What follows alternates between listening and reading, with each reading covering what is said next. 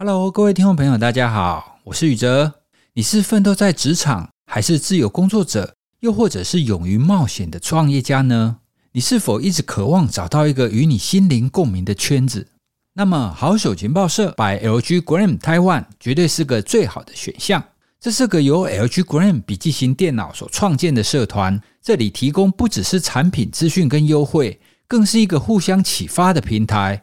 不论是生活经验、知识还是专业技能，你都可以在这个平台上找到志同道合的伙伴们分享。每个月，社团也都会邀请一位该领域的名人来担任客座社长，带来独家的内容，解答你的问题。例如，六月份就是由邓慧文医师来担任客座社长哦。同时，还有新的自我挑战，不断鼓励你探索自我，成为更好的自己。此外，每季都会举办一场特别的线下活动。活动也会请到不同的名人跟好手来现场交流。好消息是，这一季的活动即将在这个月底举行哦。想要了解活动详情，点击资讯栏的链接，或者是在脸书上搜寻“好手情报社 by LG Gram Taiwan”，加入社团，一起成为更好的自己。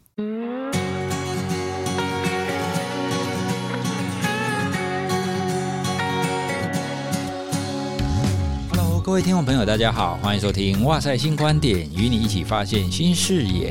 我是宇哲。每一个家长哦，就像我啊，我的孩子怎么开始放暑假了？一方面，孩子放暑假如果要送去安亲班，哇，一大笔钱呢。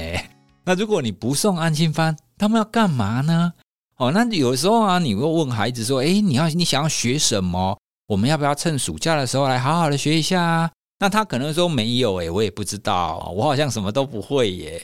哦，所以这个时候你就又要伤脑筋，说，诶，到底你要怎么样培养他的兴趣，或者是你要怎么样燃起他的热情呢？其实有的时候我们也会看到一些大学生，甚至是已经工作的上班族。哦，有的时候你也会觉得说，啊，你都已经成年人了，你应该要知道你有什么兴趣，或者是你应该要培养你自己的兴趣吧。可是我们也看到，大学生放暑假，那可能就是反正我就什么都不做。上班族他可能下班以后啊，我就只想休息，我就只想追剧而已哦。所以到底我们要怎么样从孩子啊，从小学、中学、大学，甚至成人，我们都可以去找到自己的热情，培养自己的兴趣。理论上这样才是一个比较好的状态嘛。哦，不过呢，前阵子啊，我也看到网络上有个名言，那个名言呢，大概是说，如果我们太早去追寻热情，或许不是那么好的一个建议。我们应该要先追求学习、纪律或者是成长。简单的讲，就是你不要太早讲什么热情啦，讲什么兴趣啦，学习跟纪律才是重点。诶，这样说起来，到底我们应该要听的是哪一个啊？我们到底要先找热情、找兴趣，还是我们要先追求学习、追求成长呢？所以，我们今天呢，特别邀请了教育学的专家。也是哇塞新观点的常客啦，哈，就简志峰老师来跟我们聊这个议题。好，欢迎志峰老师。嗨，宇哲老师，各位听众朋友，大家好。好，志峰老师啊，从小也是这种苦学长大的，然后现在呢，对于教育非常有热情，而且志峰老师你们也有做了一档 podcast 节目。我们有一档 podcast 是在二月的时候刚上架的，它叫做《教育创生纪元》。其实是我们在针对地方跟社会的一些问题，我们找到了这些议题来做创生或者是创意的这些发想。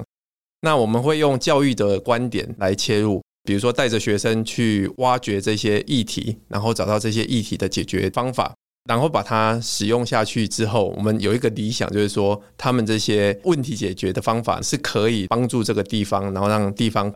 更蓬勃发展，同时也让他们的学习是有更多发展的。比如说，像现在很多家长跟学生都很头痛的学习历程档案，这些就可以让他们好好的去发挥。那甚至到了大学，他们可以变成专题，变成他们的未来就业，或者把它做成成品，或者是一个模式，然后可以服务这个社会。这是我们的理想啦。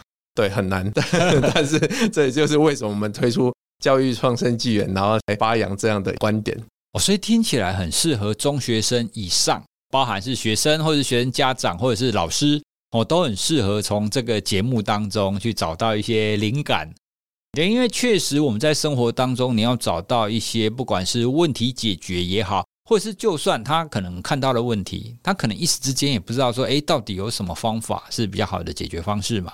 所以听你们的节目，应该也可以有一些想法或者一些启发，会有很多的启发。但是有没有要去做呢？那可以就跟我们来聊聊，我们很希望可以跟大家交流。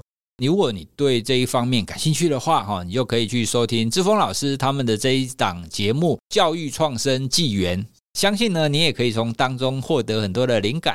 好，那回到我们今天的主题啊，我们刚刚有聊到嘛，孩子可能暑假的时候不知道要干嘛，不知道他的兴趣。可是呢，你要挖掘他的兴趣，但是又有人说：“哎，你不用太早去追求热情。”身为教育学者，志峰，你到底是怎么看待这样子的事情？其实这个金句也是我最近才看到的。我最近是从瓦基下一本读什么的 podcast 也是非常夯的。他出了一本书，叫做《只工作不上班的自主人生》。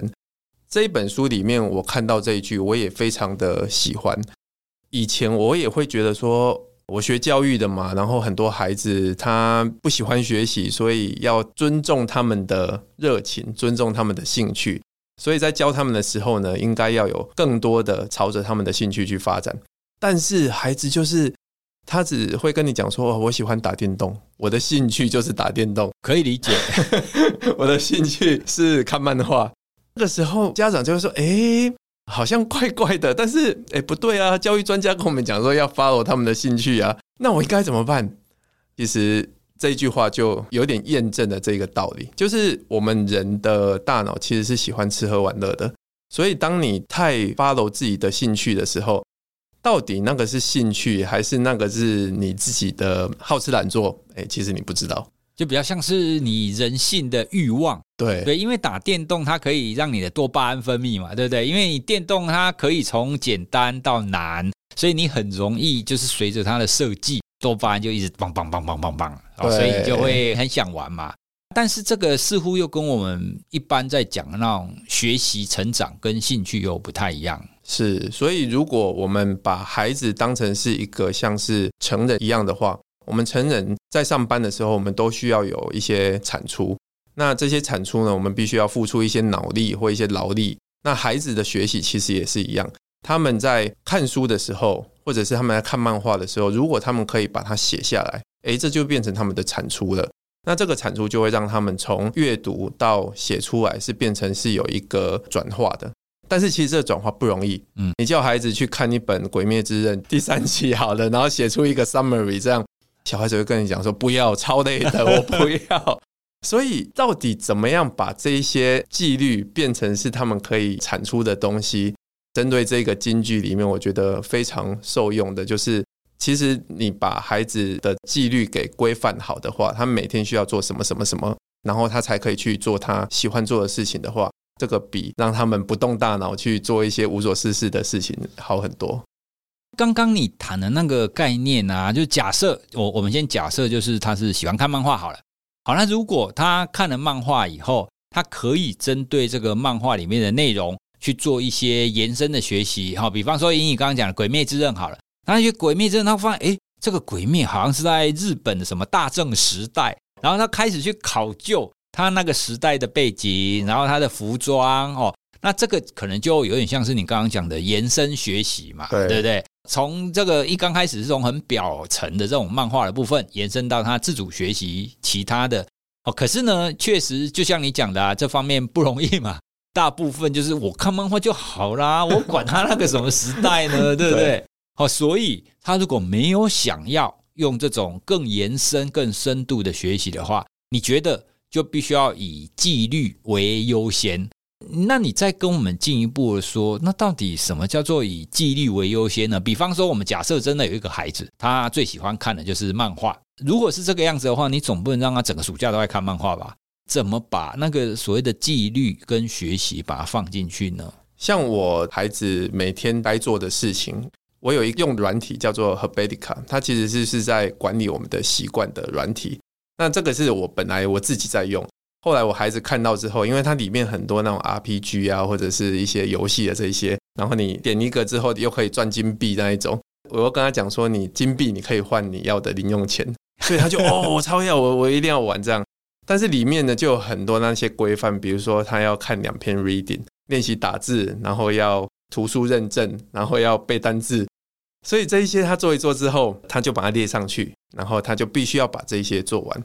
他在做的时候，他的 reading 就是我来规定，但是我在带领他去写习惯的时候，我会朝着他有兴趣的，比如说他漫画，他也很喜欢看漫画，哆啦 A 梦啊、鬼灭之刃啊，他也都在看。那我会围绕的这一些漫画的主题，然后去找一些周边非漫画的书，比如说历史相关的、赛车相关的，这些都是他喜欢的主题。朝着这一些去找，找出来之后就请他看，看完之后要写摘要给我。但是他当然会累啊，在做这些的时候，他也不可能一下子就完成啊。所以我又跟他讲说：好，你可以看漫画，但是你在看的时候呢，你就必须要。比如说你这一个你设二十分钟，你做完之后二十分钟，然后你可以看漫画看个五分钟，然后你就又要回去做。当你把 Dobellica 上面的这一些你每天该做的事情做完之后，时间都你的，你可以去看漫画，你要看多久不会管你这样子。用这样的方式去规定他的纪律，他就会渐渐的去做他一些好像不太喜欢做的事情，但是其实还是被半强迫的方式去做。然后做一做之后，诶，他也会从里面。找到一些兴趣，比如说上次我就从图书馆借了一本《濒临绝种的动物》给他看，他看到“濒临”两个字，他根本不认识是濒临啊，所以他说我不要看那一本，然后我就说为什么不要看？讲一个理由，他说字很多，很好的理由啊。我说你知道什么是濒临绝种吗？不知道，我知道它是动物啊。我就跟他讲说不行，这是你的 reading，你要去看。他只看了十分钟，他说期末的我要跟班上分享，我明天可以带这本去吗？我说哎。不错哦，那你有看出有兴趣的东西了，所以我又用那一本，然后帮他做了 reading，他隔天就拿去做 presentation，哎，就做得很好啊。所以这其实是从他一开始不情愿，然后你强迫完之后，哎，好像有找到一点点兴趣了，这样的方式在做的。哦，所以也就是说呢，如果不是这个孩子他会自动自发去延伸的，就变成是家长，我们可以引导他去延伸。就像你刚刚讲的，他其实也没有特别想要延伸，可是你就是跟他定一些你可以做延伸的 reading。对，一方面他们因为他本来就喜欢这个主题嘛，哦，所以他完成你的这个作业可能他干不完啦，而且也比较愿意去做。另外呢，你偶尔也可以穿插一些你觉得他应该要读的东西，那用这种方法呢，慢慢的去增加他的触角。因为一刚开始你叫他说你一定要去学什么什么什么什么，他们可能就很排斥嘛。所以我觉得你刚刚这种方法其实蛮不错的。不管你怎么样，你教 reading 的时候，至少这个 reading 的主题，或者是有某一个部分，它跟他本来的所喜欢的漫画、所喜欢的主题是有关系的嘛？哦，所以他可能会比较愿意学。从你刚刚的分享起来，就是所谓的我们可以先从学习的纪律的开始。它最大的原则听起来就是你要先做完你该做的事。嗯，那最后呢，就是你 free 你想做的事。其实这个也是在我们家平常每天的生活啦。因为我的女儿一个小二，然后一个幼儿园嘛，你也可以想见，就是这个时候的孩子最喜欢就看影片。我们也会给他看影片，可是就是你要吃完饭、写完功课、洗完澡、整理完书包，统统做完了，好，我们可以看影片了。哎，所以其实我们也是从小，我们就用这样子的原则去让他们每天的生活。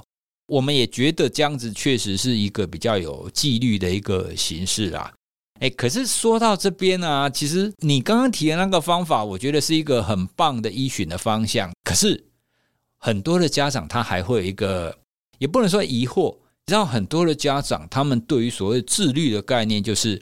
暑假我把小孩放置 play 在那边，他会自己转，他会自己自己做。可是你刚刚讲的是，我还要开 reading 给他，我还要去规定，我还要去定好，说他要看，比如说看几篇，然后我要 check check 他有没有看完，然后我可能每周还要跟他讨论，你还要看他写回来的那一些学习单嘛，对不对？诶，这样我要花很多时间诶。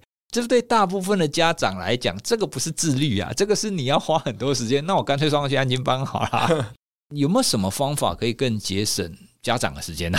像暑假，其实我孩子也会去安亲班，但是老师那一边呢，我我就排好功课，然后就请老师帮我看，所以他要做的这一些成品，老师那一边就会帮我末端的这些收尾。哦，对，而且老师还会很紧张。我觉得安亲班真的就是这样。说：“哎，我是不是爸爸交代的都有做到？然后我有去特别问安亲班的老师说，像这样的家长多吗？他说没有，就只有你一个。对，安亲班你付他钱，他其实就是会去符合你要，但是你要去了解你的孩子，因为安亲班的老师，如果你不帮他排的话，他就会全部写平量，对，就一致，对，就很一致嘛。那平量写完再写下一本啊，这样子。所以你的孩子其实还是会讨厌学习，但是是你自己最知道你的孩子喜欢什么，他平常都在做些什么事情，你就从那一些里面去放一些他可以学习的东西，从那一边去做延伸，我觉得就可以自己也省了一些时间，然后你也可以跟孩子去讨论他有兴趣的议题，这样子。诶，我觉得你这个方法不错诶，因为至少我以前没有想过，我的小孩虽然也去安亲班，可能我们多半都会 follow 安亲班的原则啦，可是。听你这样子讲，我觉得也蛮有道理的啊。因为没有道理一定要 follow 你们安亲班的做法嘛。在一定的程度底下，我当然也可以说，诶，我给我的小孩什么功课，那请你帮我确认说，诶，那他有没有完成这些功课？那请你帮我看一下。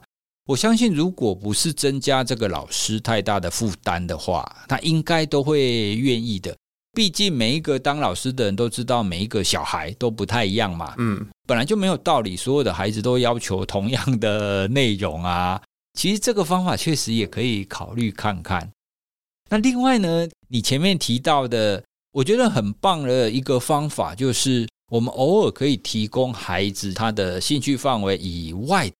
去让他们增加新的触角，像你刚刚提到那个濒临绝种的动物 哦，这个一刚开始甚至他还拒绝哦，可是看了以后啊，他可突然觉得哎，这个没败哦。那你觉得从你教育者的观点来看，这种方法为什么会有效？或者是说，我们应该要用什么样子的频率？比方说，可能是一个礼拜给他一个这种舒适圈以外的内容。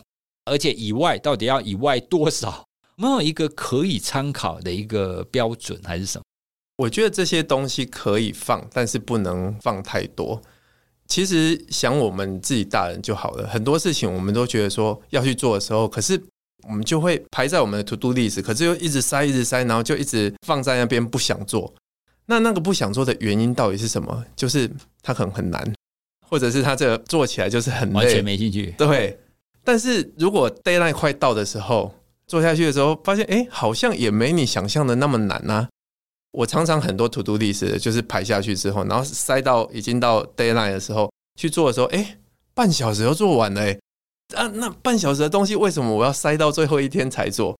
所以我发现，其实，在你很多要做的事情或者你要去探讨的一些领域，在你未知或者你想象的时候，其实。想起来都会很恐怖，嗯，那那个恐怖就会造成你不想去做它。啊，孩子也一样，他不理解的东西，比如说我刚刚讲的濒临绝种，濒临两个字他就不知道。一本书里面字又那么多，光这两个因素他就不想看了。但是他看下去之后，其实他有注音啊，然后他有解释濒临的的意思啊，发现哎，其实不会太难看。所以当他有这样的一个体悟的时候，他就会发现说，其实这些学习好像也有点有趣，哎。那这个时候，他已经跨出了他的想象以外的舒适圈，觉得说，哎，其实我也做得到，而且我也可以理解，他不是像我想象的那么恐怖。这个时候，其实就已经成功了。但是这一些其实不能放太多，因为人他总是要慢慢的向外去扩张尝试。如果你每天都是在做一些未知的事情的时候，我们人的大脑会没办法去适应。就像我们搬到一个新的环境，每件事情都是新的，新的路，新的上班的路。新的办水电，新的这些，你就会觉得哦超累，所以你要慢慢的去一点一点的去做，去做的时候，比如说像我在国外的时候，我去办水电的时候，一开始想也是超恐怖的啊，可是去的时候，哎，那个北北人超好的，非常和蔼可亲，你就会觉得哎，好像也没那么恐怖，所以一天做一点点，那有时候甚至是两天再做一个，三天再安排一个。他就会慢慢的觉得说，好像很多东西我是可以尝试，而且我是有能力的。当他有这样的自信的时候，他就越可以去尝试一些新的东西，然后建立新的习惯。这样讲起来会有一点类似我们一般在讲自律或建立好习惯，或是原子习惯里面谈的。其实我们没有必要叫孩子一刚开始，比方说你就要花一个小时给我读这个濒临绝种的动物。你可能一刚开始可能跟他聊一下，说：“哎，你你看这个动物是不是跟某一种动物很像？”可是其实哦，它已经绝种了。然后你知道为什么会这个样子吗？可能一刚开始花个五分钟十分钟，后来呢，在可能用规定的方法说：“哎，好，那你今天给我看完十分钟。”那让这种方式慢慢的让他们可能比较像是走出舒适圈啊，愿意去接触一些他以前不会想接触的内容。读久了以后，他搞不好他会找到他的兴趣。嗯，哦，其实这个我相信也是大部分家长或者是大部分的成人会觉得说，你不知道自己的兴趣在哪边，最大的一个困难点啊，因为大家都不想踏出去嘛。也确实，人们我们总是喜欢在舒适圈里面，哎，所以有的时候你会需要靠一些外力，可能是痛苦的规定啊，或者是你的父母亲，或者是你的同才，帮你拉出舒适圈。而且我觉得志峰，你刚刚讲的那个学习之后的那种正向回馈，那就非常重要，因为他会知道说，诶，我跨出舒适圈，其实也是有好结果的啊。关于舒适圈，我也很常跟大家分享，就是我女儿去学跆拳道的故事啊。因为其实你知道，生两个女儿的爸爸总是会很担心啊，对啊，以后被欺负怎么办？从小我就很希望他们可以有一些运动，学什么运动呢？你就突然有一天发现他们学校有课后社团，课后社团有个跆拳道社，然后那个时候我就跟我大女儿说：“哎，你要不要去学跆拳道？”然后一刚开始她非常排斥啊，因为你知道她那可以觉得自己是公主，然后你说公主怎么学什么跆拳道？所以这个完完全全也是在她舒适圈外。可是你知道吗？她学完一年之后，今年的暑假她主动跟我们要求说她要去上跆拳道，而且是每天哦。那个跆拳道馆是每天哦，他他想要每天去上，哎，所以我们就是为了他这个主动的要求，然后很辛苦要要接送啊。那我们怎么帮他踏出舒适圈的？其实当时说来就好笑。我们前几年不是有奥运选手跆拳道得冠军了吗？对不对？对对。Google 已经找到他们那种好像在踢腿还是怎么样，就很帅气的照片嘛。我就找了很多张，然后给他看，你看这是跆拳道，那让他产生一些想象。哎，然后他说：“哦，看起来好像很厉害哦，看起来好像很帅哦，好吧。”所以他第一次他就勉强答应说：“好，那他愿意去试看看，就帮他报那个社团嘛。”可是我觉得接下来就有一点跟我们刚刚聊的纪律有关系啦。社团一次是一个学期嘛，好，所以我们就跟他说：“好，那我们报喽。”可是报了以后呢，你这一个学期通通要去参加，这就有一点像是你刚刚规定孩子完成作业一样。就算这是你舒适圈外的，就算你学了可能几个礼拜，你发现诶好像没什么兴趣，可是你还是要坚持一段时间把它完成。好，那你坚持这段时间完成了之后，你觉得说好没有兴趣，那我们下学期不要学。所以我们家其实也是用类似这种方法，就有一点你要说半强迫也可以啦，但是我们会说是引导，我们会说引导他走出舒适圈去学一些其他的。很多孩子他一刚开始想象中的兴趣，跟真的他做了以后不太一样。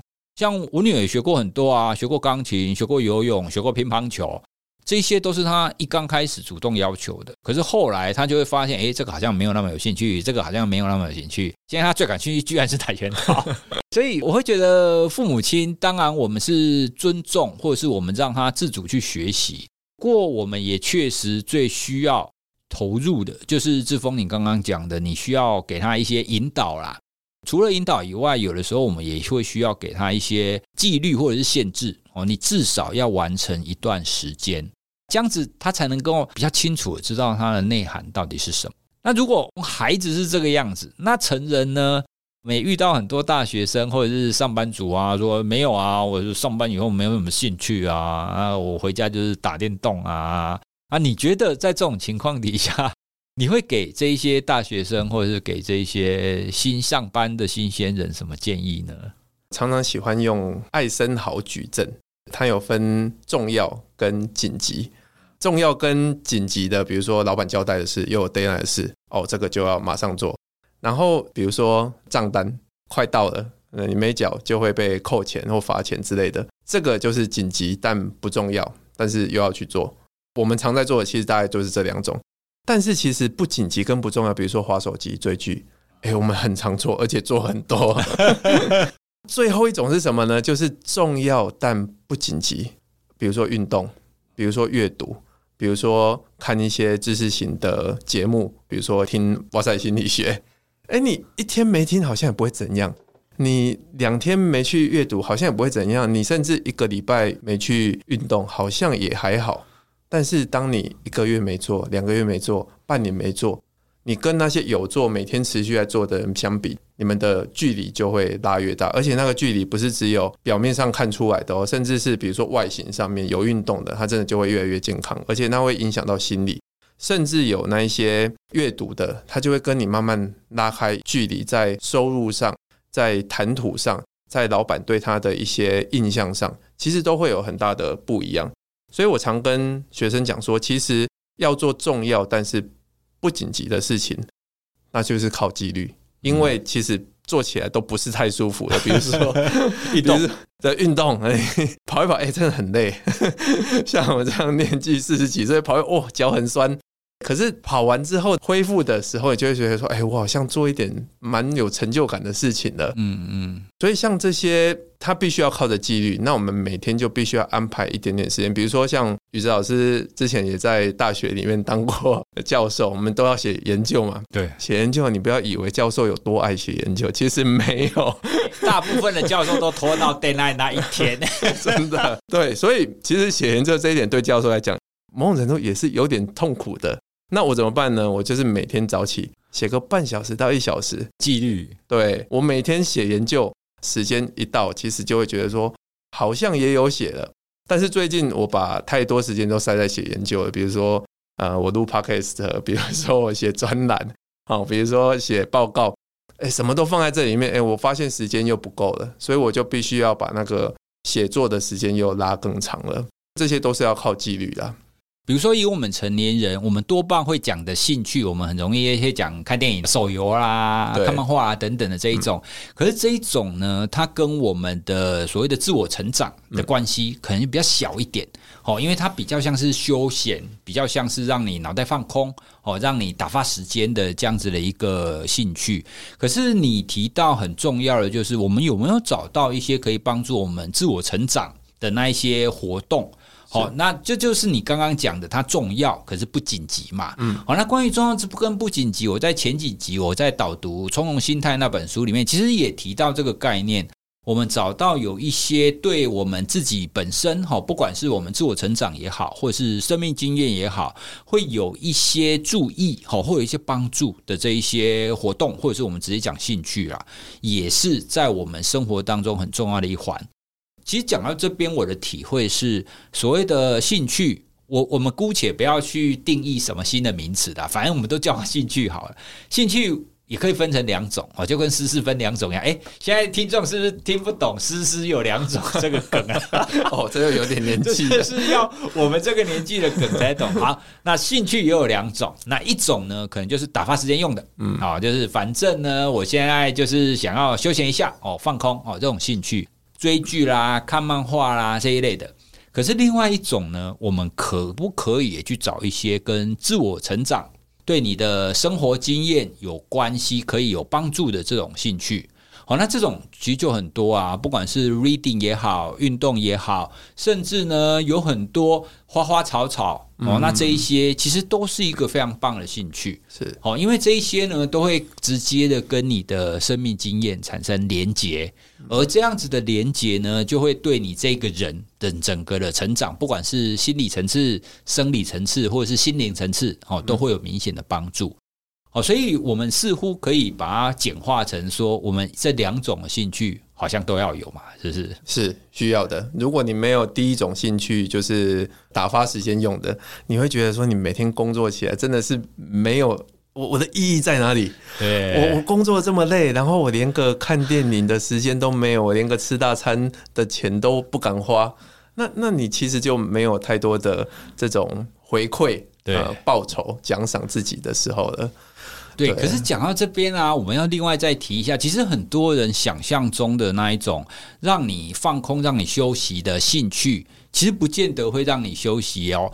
比如说志峰，你觉得看一部电影或者是看漫画、打电动，它真的可以让你的大脑休息吗？我我以前哈在写作的时候，我也会遵循那一种，就是我写个一段时间，然后我就休息一下。比如说我写半小时，然后我就会看 YouTube 看个十五分钟。诶，不错啊，对啊，我是用看 YouTube 来奖赏我写作的时候嘛。但是我有发现，我在做完这一个 cycle 之后，就是我写半小时，然后看十五分钟，在下一个要开始写半小时的时候，我会非常的没有意愿，非常的抗拒，就会觉得说，哦，我还想继续看下去。真的，你停下来要开始做写作的时候呢，就会觉得。啊，很累，很想打瞌睡。对，所以这个问题呢，就是发生在你在做那一个中间休息的时候呢，其实你不能把它变成奖赏，你其实是应该要去为你做下一个产出的的时候去做这个准备。嗯，所以我比较建议就是说，你在做，比如说这个番茄时钟法，二十五分钟休息十分钟，哈，这个的中间你是要真正的做到是休息。